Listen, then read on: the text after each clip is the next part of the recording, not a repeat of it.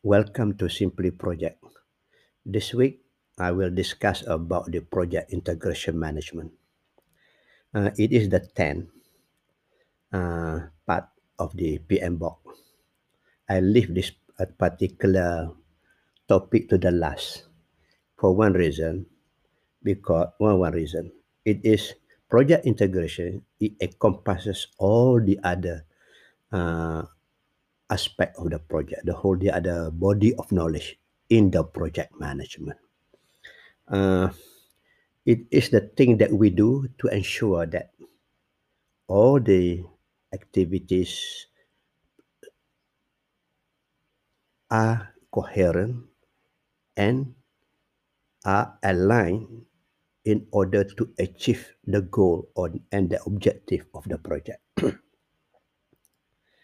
In order to illustrate this, I will share my personal experience in doing uh, a, a hospital project, which involved the design and the construction of the project. This project is about 100, about 100 million uh, ringgit.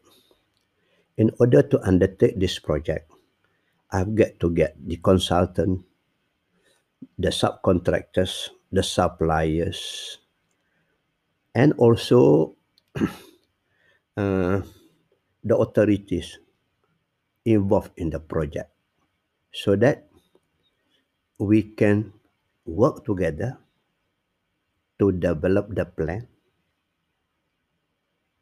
and then execute the project so that we get the project what the client wants.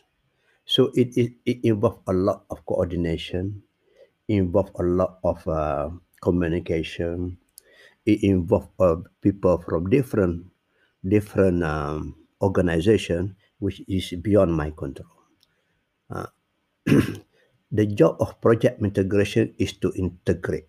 To integrate means to interface and to work together from one phase of the project to the next phase or one section of the project to another section of the project. Everything should be so-called in one page and work seamlessly together. And this is not an easy task uh, when we are working on a hundred million ringgit project and it involves many people, many organizations, and many and different type of expertise involved. So integration is actually is from day one until the project is completed. You have to integrate. You have integrate the plan, the execution, and also people activities. And sometimes even the client also, we must ensure that the client are making coherent uh, decision to get the job done. So project integration is actually the overall aspect, is the overall approach uh, to, to do your project, you must understand the project constraint, the project uh, context, and also the various phases of the project need to be monitored and coordinated carefully.